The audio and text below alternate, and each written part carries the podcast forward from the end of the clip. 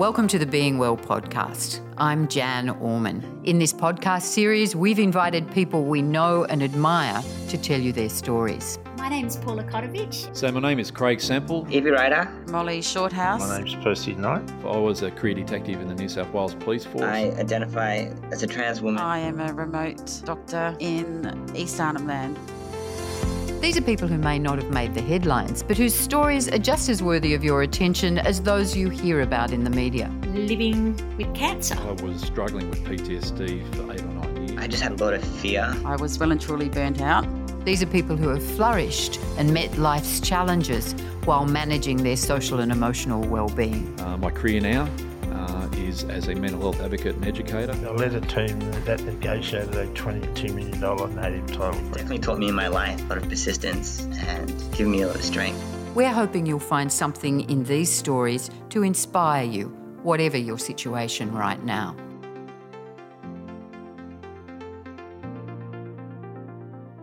Thanks to COVID, many of us are thinking about the problems of ageing. But those of us who might be seen to be on the brink of old age are now thinking a lot more about how we can grow older well. I've got lots of friends who are on the brink, and they're doing very well so far. I wanted to ask them what they were doing to keep so well, so I invited a few of them to lunch. I'd like you to come to lunch with us and listen to the conversation we had about being well as we grow older. Even if you're not anywhere near old age yourself, listening to how these people cope may just help you help the older people in your life when they're not doing so well.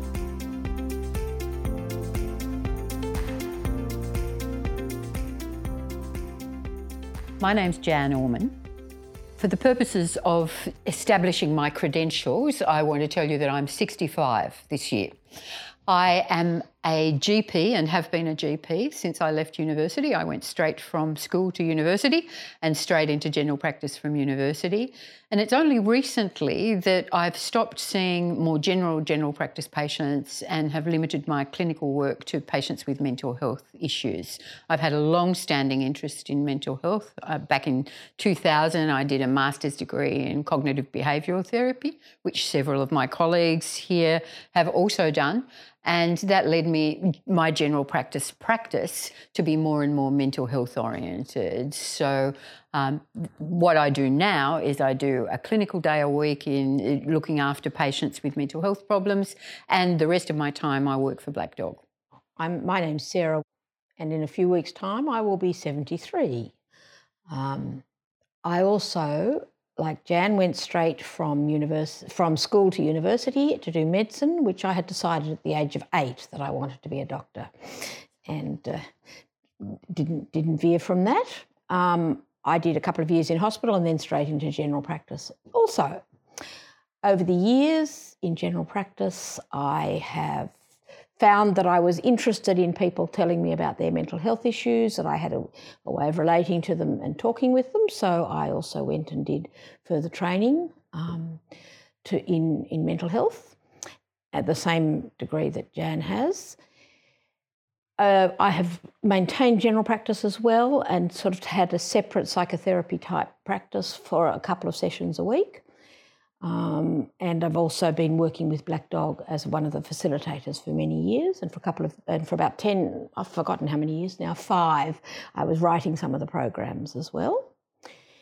I am at the point of very much, I've been mumbling about retiring from general practice for some years and have recently decided that I will make this the last year I do general general practice, although I would probably like to keep up my teaching and mental health practice. I think that decision deserves a round of applause. there, those decisions are hard coming. Yes, it's it's really been hard to make, but I yes, I've just I'm feeling somewhat burnt out by general practice. So my name is Howard Howard Gwynn, and I'm 80 this year, oh. and um, I'm well. What else? So um, I studied medicine in Western Australia and after that, I did a research degree in pharmacology. And then I went to America for three or four years and worked in America in community health. And came back to Australia and got involved in health administration Uh, then I had a career in health administration and in state government. And then you know, 20 years ago, I made a change to go back into uh, psychotherapy. And I've been a general practice psychotherapist for the last 20 years. And I'm just this year reduced my time to two days a week. So I'm working two days a week as a psychotherapist. I reckon that's pretty fantastic for an 80 year old. Are you 80, 80 later this year? Is it? And I'm 80 already. Yeah. Oh, congratulations. Oh, wow. I think you're fantastic anyway, Howard. Yeah. Uh, my name's Sybil Johnston. Um, I've been a doctor for 50 years, so I'm 73.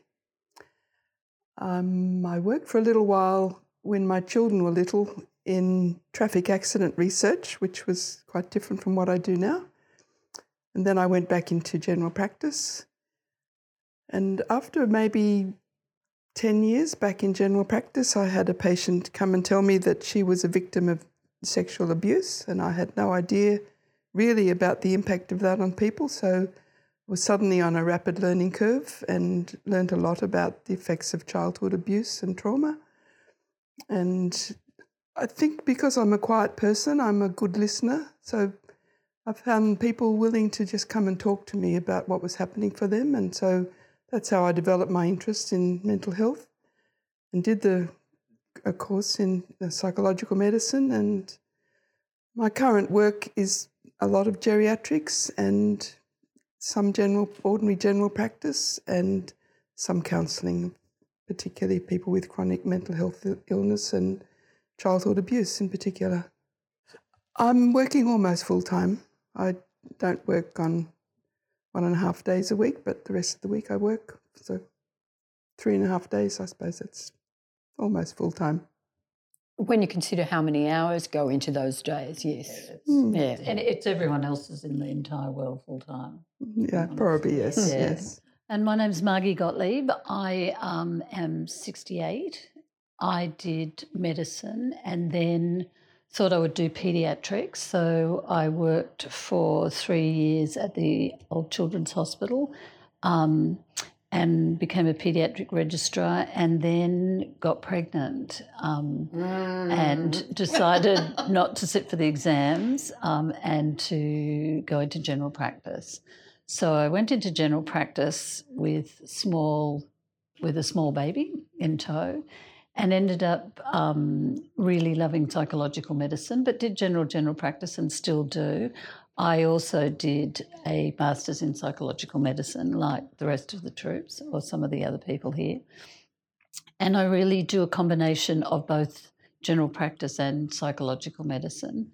And then um, I've moved slowly into doing more um, psychological medicine, but it's still 60 40 um, psychological medicine and general practice, 60 being the psychological medicine. And then for the last 10 years, I've been teaching at Notre Dame, being a PBL teacher, stroke senior lecturer. Um, and I, I've taken this year off since the beginning of coronavirus because um, they were sending me um, somebody who had come off the Diamond Princess um, into one of my small classes, and I didn't feel like that was a risk I wanted to take. So I've just stuck with the general practice. And in fact, I thought it was going to be wonderful. I thought, wow, I'm just going to have two and a half days of general practice, and the two and a half days have turned into four days now of general practice because I'm so busy um, doing telemedicine. You know, I think what's really interesting is that we all have answered a question that involves telling it, the world about ourselves in terms of our medical careers, our work. You're the one who, no, two of you mentioned children. The, yes. the, the kids got a passing mention in those answers, but is that because um, we think that's what people want to know about us, or because we think that's the most important thing about us? because for me, I think it was, there are two things. One is it was the context in which we were asked about it, and therefore that was what I responded with. And the other thing was, uh, a uh, third thing, another was thinking I don't want to take up too much time and hog the microphone for too long, so telling too much. And the third thing was part of what we're all talking about, the aging thing, that when I begin to start something like this, I will forget one of the things I might have been going to say. oh, yeah, that's true. That reminds me, I've already forgotten because I have done some teaching for Black Dog as well. So I want to put that in.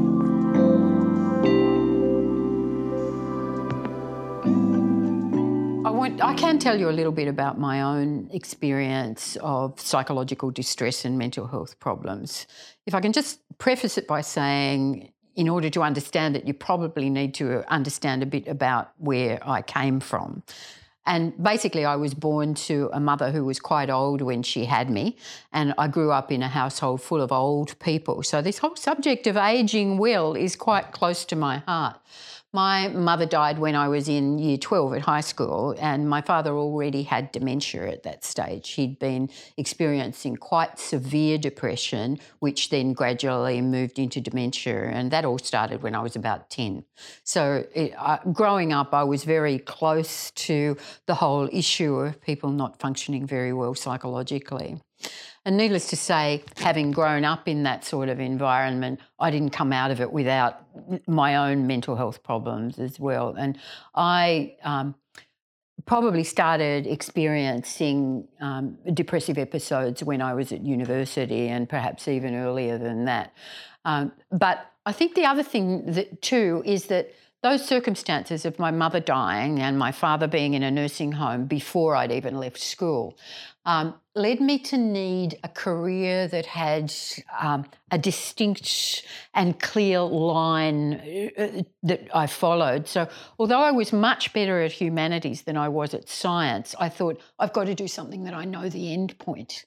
Um, and so I did medicine. It was either law or medicine. You know, I suppose I could have done architecture, but you know, something where the where the career was clear cut and there was some job security at, at the end of it.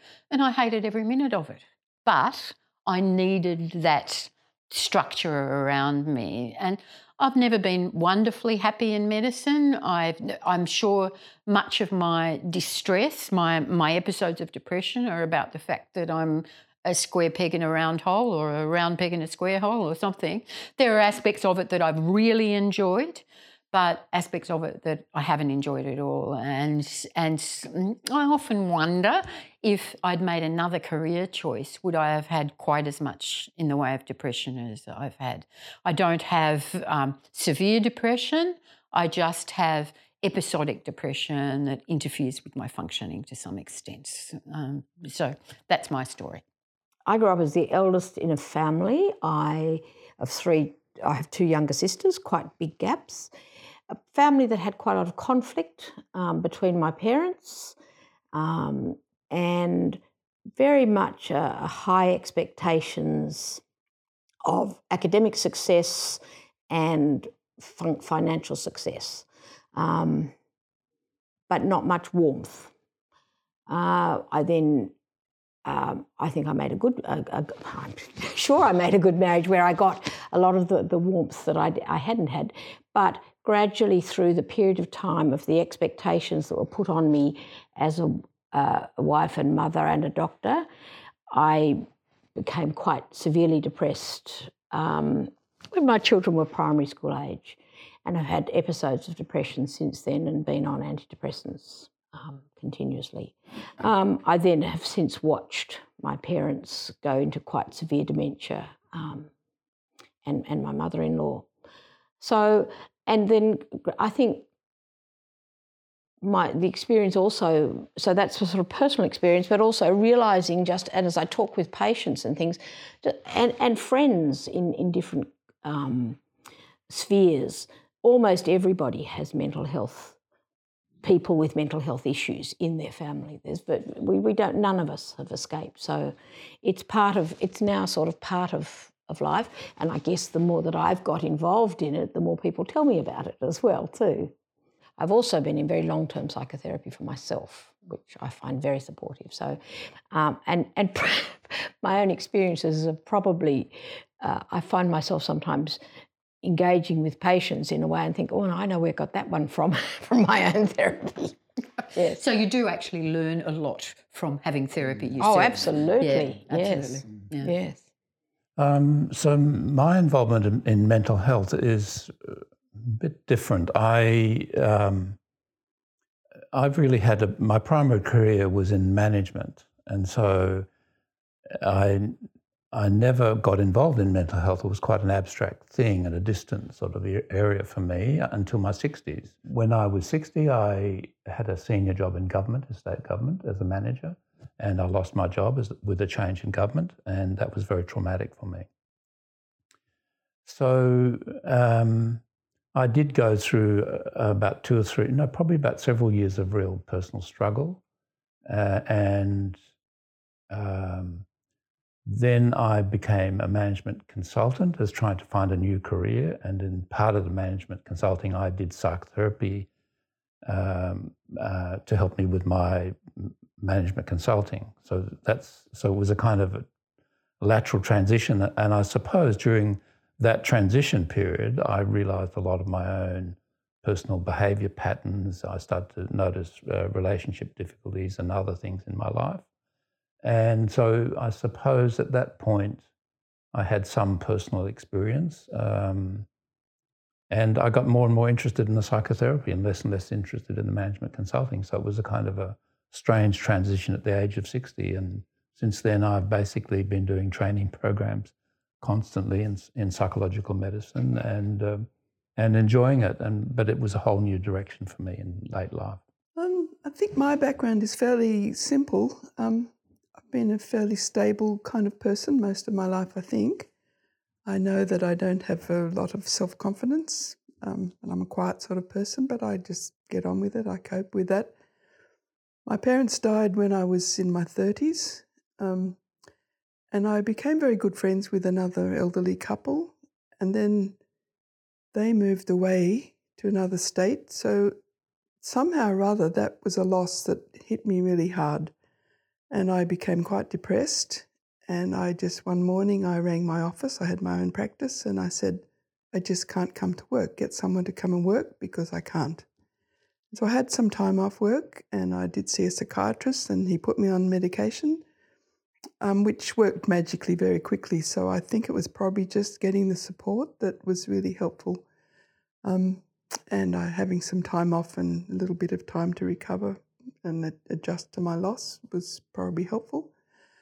Um, and I, th- I think it actually proved to be a turning point in my life because gave me an understanding of what it's like to be depressed and what it's like for people to be struggling. And I think that's helped me in my work, and that's probably why I've taken an interest in psychological medicine and helping people with life difficulties. So, fairly simple story, but it's um, It seems that that personal experience is really important in in helping you. I'm I'm sure it was a turning point for me. Mm. Mm. I'm not. Um, I don't get depressed. I got very anxious as a university student, and I've always had anxiety. So um, I think uh, some genetic loading and some environmental stuff. So I remember seeing a guy called Basil, somebody or other, when I was a uni student, who told me that you know it was all my relationship with my father that had made me very anxious. And and he said you know that'd be fine. What i did find was meditation. So i became interested in mindfulness and meditation sort of in the 90s and you know went to a Jon Kabat-Zinn workshop and um, and and that really was enormously helpful for me personally. So i'm a regular meditator um, my children think I should have therapy every now and then. You know, everyone I know has therapy. My friends, my family, my children. Um, um, they've all got issues, and they all say, "Oh, mum, just go and have some therapy," and I don't. So, and I've tried three therapists. I go around asking people, "Have you got a good therapist?" And I give them. I've been once or twice, and I've always thought, "Nah." I I end up I'm too controlling. I try and manage them, not so. So I don't. I haven't really found someone I think who I really want to, and I don't actually. Although my husband and my children would disagree because they think I need therapy, because I'm a bossy boots and annoy the shit out of Oh, it's in their interest It's in their interest. therapy. I I sort of rebelliously refuse Mm. to see anyone, um, and I think you know, like I'm going to. I'm going to hoozle through life. I think I run slightly above a normal mood. Um, so I don't actually get depressed very easily. I can get very upset and I get emotional and I weep and I cry. But once I've wept and cried and yelled and written a poem, I'm usually over it.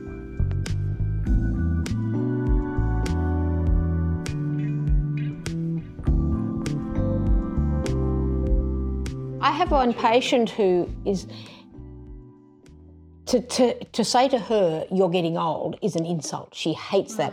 And she gets very angry if she tells me about somebody thinking she's old. But this is the thing. I think being old is an insult for most people. Being told that but it they're actually- old, and that's what's it's, it's wrong. quite interesting. It doesn't.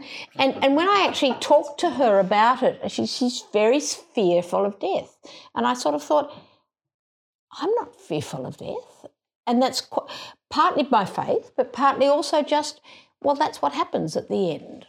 Trouble, um, trouble is, we don't realize at the beginning and all through our lives, we deny it or suppress it or repress it, the fact that it's going to come to an end. Yes, I think yeah. if you've got an awareness that you're immortal all the way through your life, it's probably easier to deal with the notion of death. It's not death that bothers me anyway. It's the dying. It's the process. It's Yes. the, you know, like I said to you, I watched the, my dad with his depression moving into dementia. I watched my mother, even though she was only 60 when she died, I watched her with her ongoing problems with cardiac failure. I'm now watching my sisters who are in their 80s who are having all sorts of difficulties with their health. Um, so uh, that's the process that bothers me, the thing that I'm it, mind you, it doesn't bother me so much. I'll do some exercise, but anyway, that's another I have story. to say that's the same with me. It should bother me more. There's a certain sense in which the aging, and the other thing about aging, which is taking another topic in a sense, is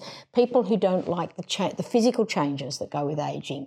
So people who are fussed about getting plastic surgery for their wrinkles or dyeing their hair. Sorry, Marty. I think, to I think make it grey. I think medicine, plastic surgery, has done people a disservice, really, because once upon a time, you just dealt with the, the physical effects of aging and and were proud of them or accepted them or whatever. But now you can actually do something about the things that you think are wrong. So there's a dilemma there. It's interesting because for me, so what? That's what my face looks like now as I get older. That's what the mm. colour my hair is now I get older. And it, but I know that everybody's different about that. I just wish we could bottle that level of acceptance and uh, give that to people instead of collagen and Botox. I don't, I don't mind people choosing at all. I think, you know, if you want to sculpt your face or. Oh, I don't mind them or, choosing, you but it just do doesn't It appear just- to me as something. It doesn't that appeal to me. any- it doesn't. Why bother? But does it make them happy? I don't mind whether it does or does. I mean, you know, I, I presume it does make some people happy. I mean, I, I just think I look younger dyeing my hair a different color. But I, I, but I But really. why is it important to look younger? That's an interesting question. I prefer the look of myself Yeah, with the dark, with the hair, with more color. Yes, Um, yes. And so I don't, yeah, I don't know why, but I would never bother to do any of the other things that I see other people do. I don't, I kind of like looking wise. I want to look wise, but not too old. Do you know why I think it's important? I think it's important because of the way you see people treating you. Because, because I mean, women complain that as they get older, they become invisible, don't they? And I think uh, aging people do become invisible to a lot of younger people. Either that, or they become objects of contempt. God, I wish I lived in a culture where where uh, the, aged were revered and respected. but it's not true of our culture. People who are aging are not respected. Hmm, I'm not sure about that. Okay, I- I- please. I, think people. I'm I'm quite surprised when people offer to help me and things, and I think I'm not old. Uh, or they perhaps I look old to them, and they offer to help me. So I I think it's there's some benefit in looking My older. husband laughs when people stand up for him on the a bus or the train. Does he accept the offer? He does sometimes. Is yes. I, I don't know. I so I guess I didn't respect because being a baby boomer, like a full-on baby boomer, I didn't respect old people. I thought my parents' views were com- an anathema to me. I, It's I not just baby boomer. It's just being re- being rebellious. Person. well, no, see, I'm a baby. no, no. I just, I, I just thought they had no idea. They didn't understand any young people. So in a way, I just see that. I think that that you know, there's been, you know, for many, for much of the eons of human existence, things didn't change very much. But because there's been an escalation of the way the world works, I guess I just see one generation looking at the generation who preceded them with some level of, oh, you know, well, they don't understand us. Or, or Yeah. is it just us? You- made me hmm. think about that some more. Maybe it's me that doesn't respect older people, and I assume or I transfer that disrespect of mine onto other people and assume then that younger people are not respecting older people because I don't. Now, uh, present company is accepted. Not a single person at this table is someone I consider to be old. Now, there's some irony in that, isn't there? but I but I feel like I am old. Um, but I don't feel like I'm old old. You know, I, I think there's a difference. You know, I so it it's interesting to think about how one sees oneself. Um, and I think one of the things that I feel is that when I look at myself in the mirror, I don't think I'm actually seeing what I look like. I think some part of my brain is seeing a young me. And when I see people who I've gone to university with or school, um, I'm shocked at how old they look. Now, I don't know how my brain does that, um, but part of me has has a concept of who I am. It is helped by dyeing my hair, and that's probably the reason why I, I put colour in my hair. It's just interesting it's just interesting because we were talking about that because if my hair was to be grey, the colour it actually is, I wouldn't see me anymore, not the young me. But I can ignore the wrinkles and the weight and the little chin and so on.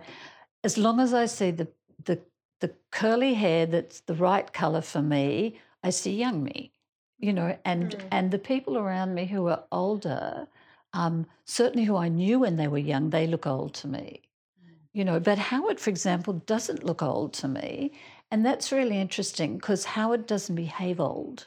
Um, oh, it, that's got a lot to do with it, yes. hasn't it? So Yeah. I think when I see people behaving old, that makes me see them as old. But an old people be an old older person behaving in a young way stops me from seeing them as old. It's quite an interesting. Do you know what I've tried to take out of my vocabulary? Um, back in the day, or back when I was growing up, or, or those sorts of phrases, because the minute you say, oh, when I was young, blah, blah, blah, you age yourself to the audience that you're talking to. Yeah. Mm. One of the interesting things that just made me remember talking about what's old and things, when you hear news bulletins that says an elderly man was knocked over or something, and, he then was they- 58.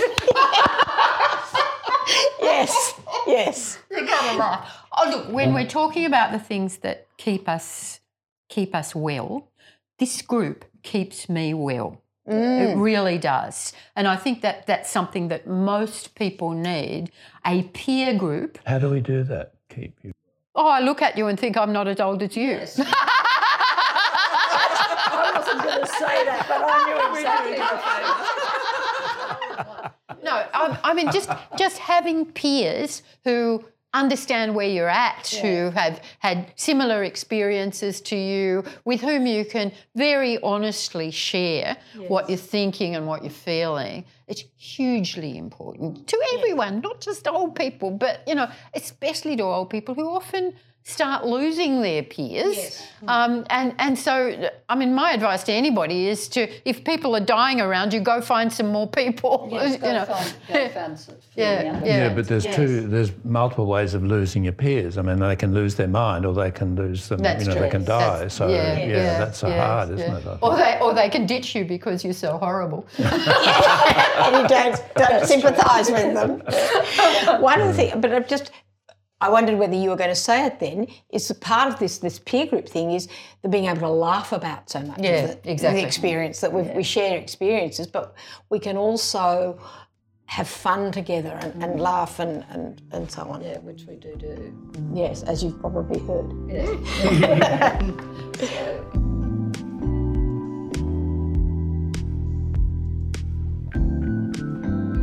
What does retirement mean to me?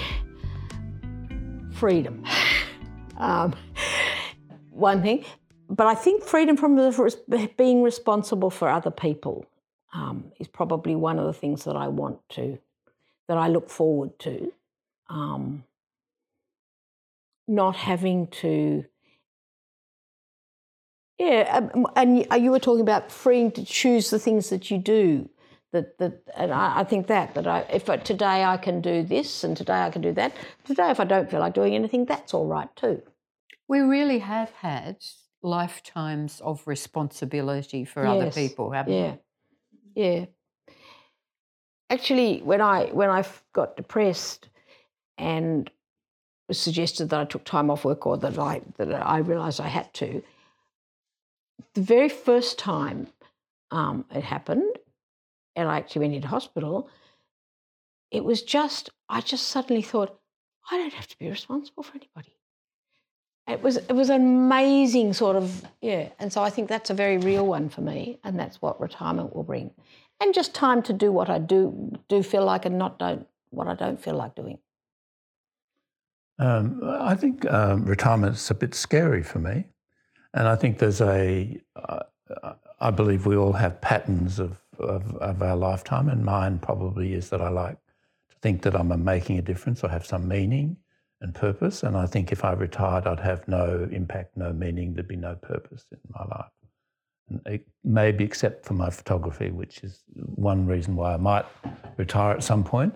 But I. Um, but uh, yeah, so retirement is a bit scary for me.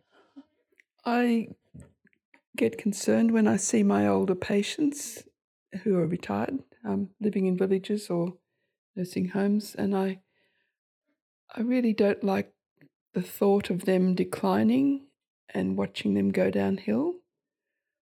So I kind of, I think I cope by pretending it's not going to happen to me, that I'm young.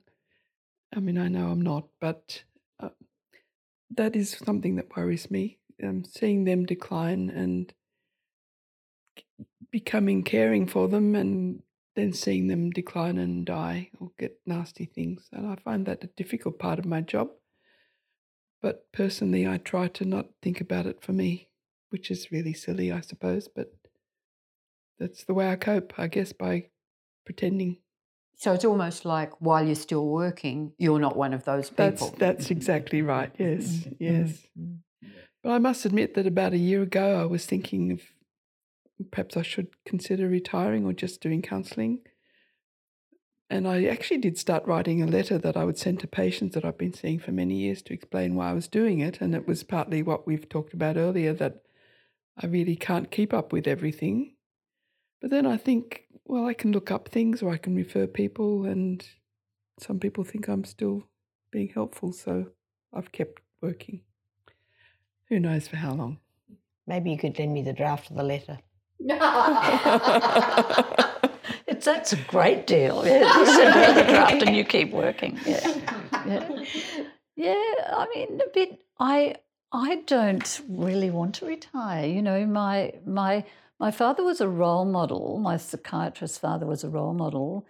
Um, he never retired. He died in his mid eighties. He was still seeing psych patients um, at home. You know, he had a he'd make appointments for them, and he'd see them in the lounge room at home. Mum was his secretary, um, and for ten years after he died, people still rang Mum at home and said, Could they see Dr. Gottlieb? And she'd have to break the news to them that he died five years before, five years ago. So I guess, you know, I, like Sybil, I think that seeing people and and knowing that you're helping them really ha- gives you a sense of meaning. Um, I think, you know, for me, it's very much part of my identity, being doing something where I feel like I've got, I'm still valuable and have a professional sort of um, persona. So I see myself doing less. Ian and I have just talked a lot about retiring, and both of us would like to to work less but not to retire. So i suppose you know my idea is that you can actually um, restructure your workload to fit in with that. And and i do i do like being helpful. I i love it when people you know get better and they find they find that you know what i've done is useful and mm. it just mm. gives me a buzz. It'd be hard to do without it yeah, yeah. I, I, would really miss it, and I don't love anything enough. Like I, you know, I see people saying, "Oh, now I'm doing playing bridge or I'm playing golf." So I mean, I don't have the bridge golf mm. thing, you mm. know. Mm. Does so, it seem like filling in time? It doesn't appeal to me at all. It's like. It's very interesting that you said something about being useful uh, that gave you identity and that was certainly one of the reasons as i've played with with why why am i putting off retiring? Why don't i want to retire? One of them was identity. And i've begun more and more and maybe if anyone one day you ever become a grandmother you might discover it too that realizing that when my children my grandchildren race up to me and say gran and throw themselves around me that that's a purpose. That's something that i'm mm, being useful for. So that seeing something things that are also there that give use and meaning mm. um, is is really quite quite yeah. significant actually. You know what I'm hearing from this is that whilst we've all been fairly well immersed in our careers, we're coming to a realization that there are there are more things that are meaningful to us than medicine mm. and our oh, careers. Yes. Yeah, Absolutely. I found that we can be meaningful too, mm. as well as that yeah. meaningful to us. I'm a bit with Howard. I find the whole idea of retirement a bit scary. Mm. I don't know whether we sh- if it's for the same reason or not, though. I, I mean, basically, retirement to me means being redundant, having no mm, purpose. But there's something about the conversations that that's already happened that already makes me feel better about the concept of retirement. And I too am, like Sarah, passing through uh, an, a period of ambivalence about retirement. Um, Sarah's a bit ahead of me on all of that, but but I'm also older. well, I mean, there are things that I really, really don't want to give up, like like devising educational programs and and the joy of being in at the black off black dog office, surrounded by a whole lot of young people who tell me that Facebook's for old people and that sort of thing. but, but it's really it's really important to me to have that kind of contact with a range of, uh, of people of all different ages and types and you know. And i think one thing about retirement is that it might make the world smaller. It might mean that i'm not meeting as many people or hearing as many stories uh, and and that's a bother yes, for me. true.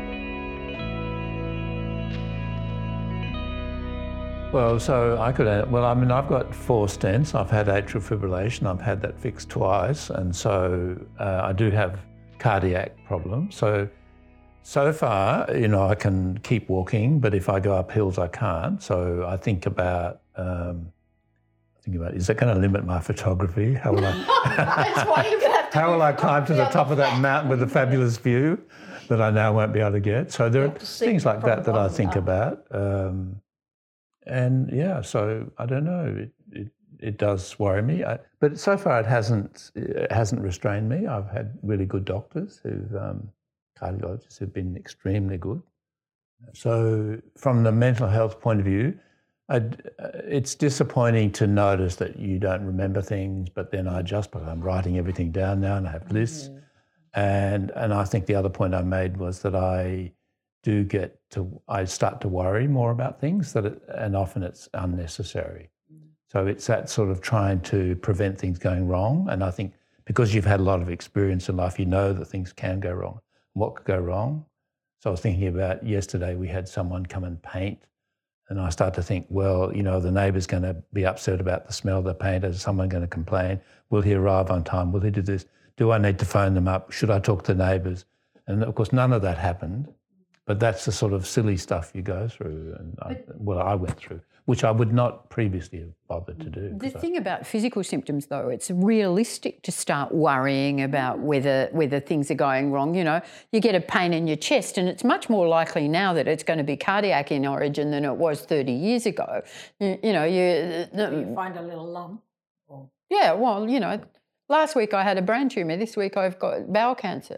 I've been a hypochondriac all my life, but as I get older, I'm more likely to be right sometime. Does it worry you more that that's you're more likely to be? No, right? it actually doesn't. You know, I'm I'm quite accepting of the fact that that okay, so I might be proved right at last. what was this?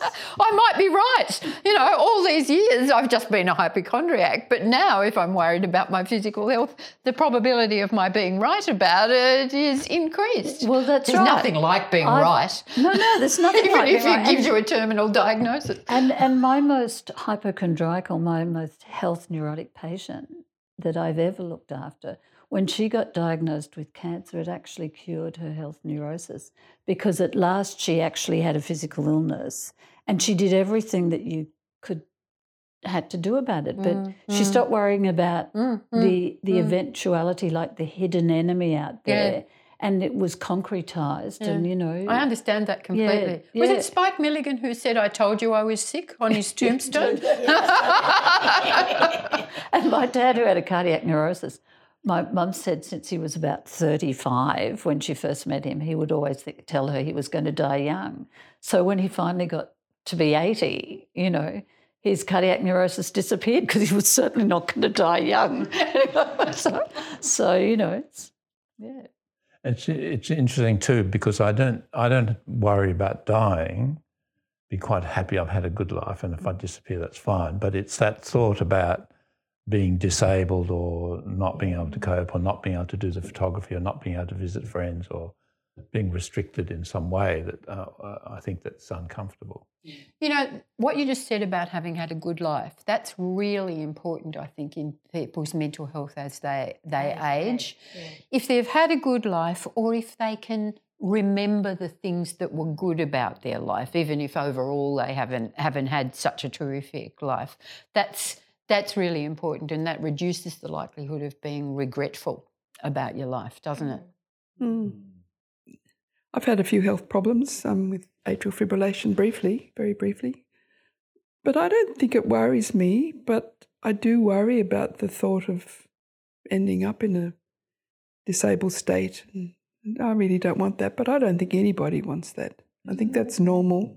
Mm. So we try to avoid it and try and keep busy and active and healthy and check our blood pressure sometimes and check our cholesterol and make sure, try and keep active. Mm. I don't think I worry a lot about health, um, but I, I do keep up with my medications and I do keep up having my blood tests sometimes. Go through that awful stress test and walking on the treadmill, which I hate, but yeah, yeah. But I would say that among my patients and people I know, there are those for whom that is worrying, very, very concerning. So that we and, and, and makes them more anxious and and things like that. So although we might, I don't know whether we're a typical group or not atypical group. Um, but it's so that even though that's what we're saying, it may not be the general.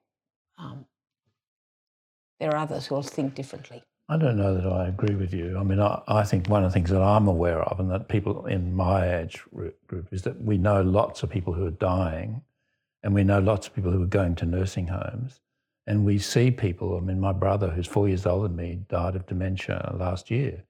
And so we see all this, I see it all around me. Mm. And so it's very hard, it gets harder and harder to not see it, although we, we try not to see it, I think.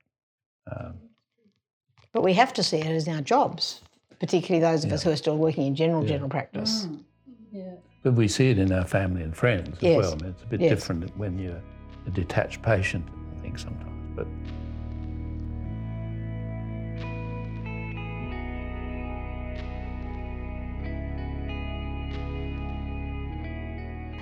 in thinking about sort of how aging has affected or given or my mental health and also how I've learned to manage my mental health, I think part of it is experience, the fact that you've you've gone through it, having sought some help for it, I think has been a helpful thing to do as well. Um, really, yes, seeking help, staying on appropriate medication as required, um, accepting that maybe aspects of depression or anxiety, It may be just a part of me, and it's a learn. It's a case of accepting that rather than saying that's something I've got to get rid of. Um, learning more as I've talked with other with patients and worked with more patients and had a, a wider experience of what what goes on, what life is like. Um, having other interests, learning to appreciate some of the other things in my life. Um, how I manage my mental health as I age. Um, first thing I do is I have a number of very close friends that I make sure I keep in touch with on a very regular basis and I stay with them and visit them and talk to them regularly.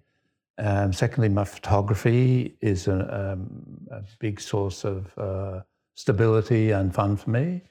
Uh, three, I keep doing a lot of um, taking on a lot of learning, so I like to get involved in uh, learning new things, reading things, keeping up to date, that sort of stuff.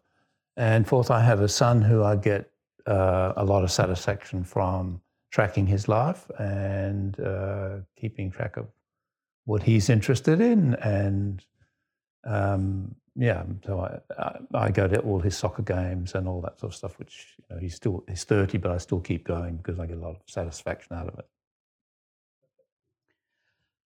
I'm not sure how to answer the question really. Um, I think the experience of life and learning things and um, interacting with people, I think that's kept me stable.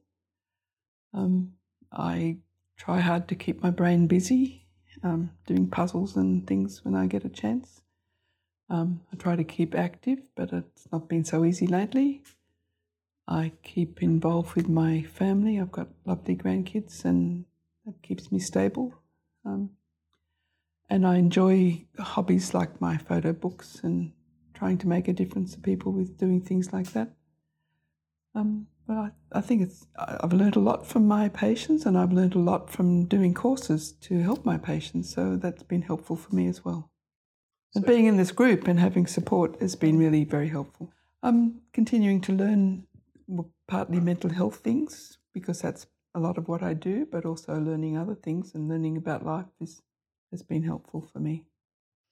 Um, I I think um, very much like um, everyone else has said, I have um, enjoyed um, what I do. So, in order, you know, to maintain my sense of mental health and balance, I do think work plays a part in that, and I contemplate my future having some elements of work in it.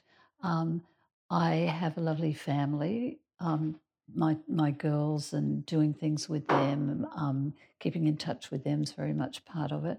My extend, I have contact with my extended family and helping them when they need that too. That gives me a sense of satisfaction. I still am in a writing group, and we publish poetry, our poetry books, and so again doing some creativity. Um, occasionally making some earrings or when I get round to doing some jewellery. I think all those things are really how I keep my mental health stable. Um, but probably the meditation and mindfulness is a is very much the the bedrock thing that I do. So I enjoy that, and one of my daughters has become interested, and we do that together. We've got uh, classes that we go to together when pre-COVID, when they were running, and I still do do that. And actually, learning, I adore learning. Always have done.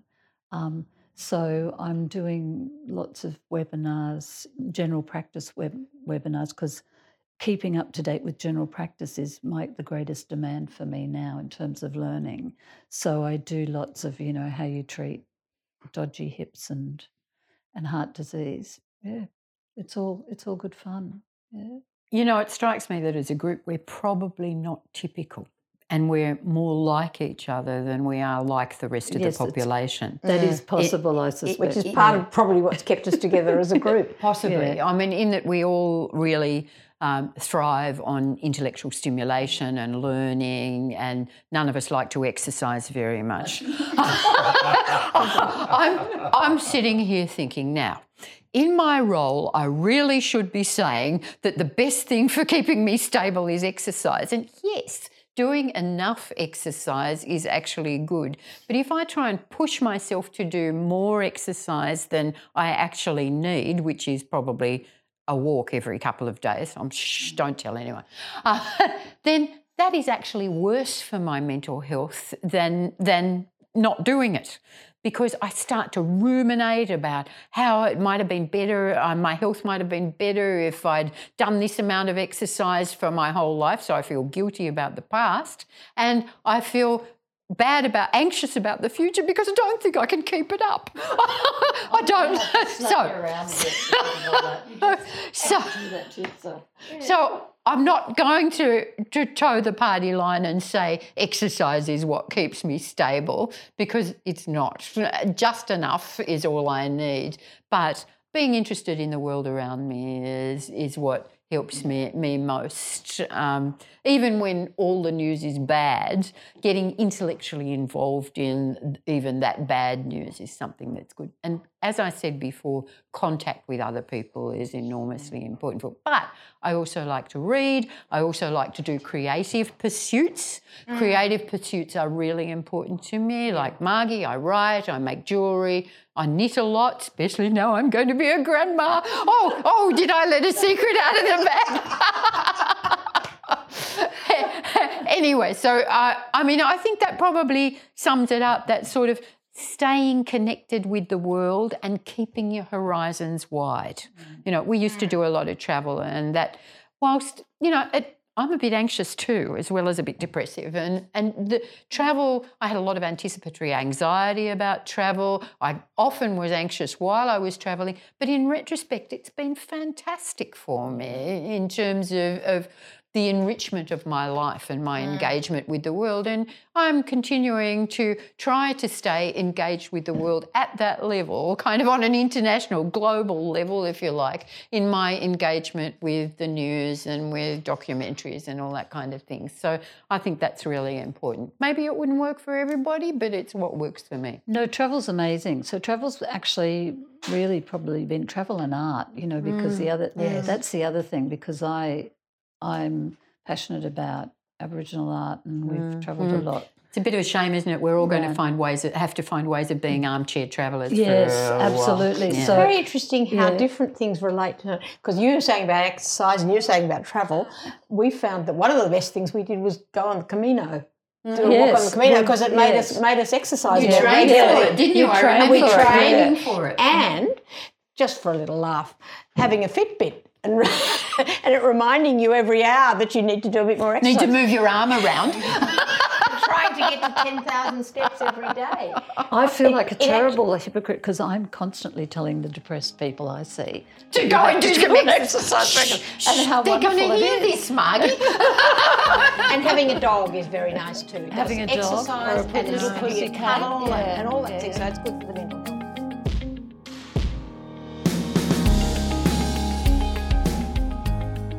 I hope you enjoyed coming to lunch with us. For me, what we've just heard underscores the need to find and nurture the things that make life meaningful as we get older. Life is not all about work. There are a lot of things that become more important than work as time goes by, like connection with family and friends, engagement with the wider world, and taking the opportunity to develop new, often creative interests. Life doesn't go on forever, and probably more importantly, it doesn't go on the same way forever. More than anything else, it seems that it's the way we see aging that's important. Is it just a decline into misery and irrelevance, or can we make it our liberation from youthful responsibility and an opportunity to explore a whole new part of life experience? Now, there's a challenge for us all.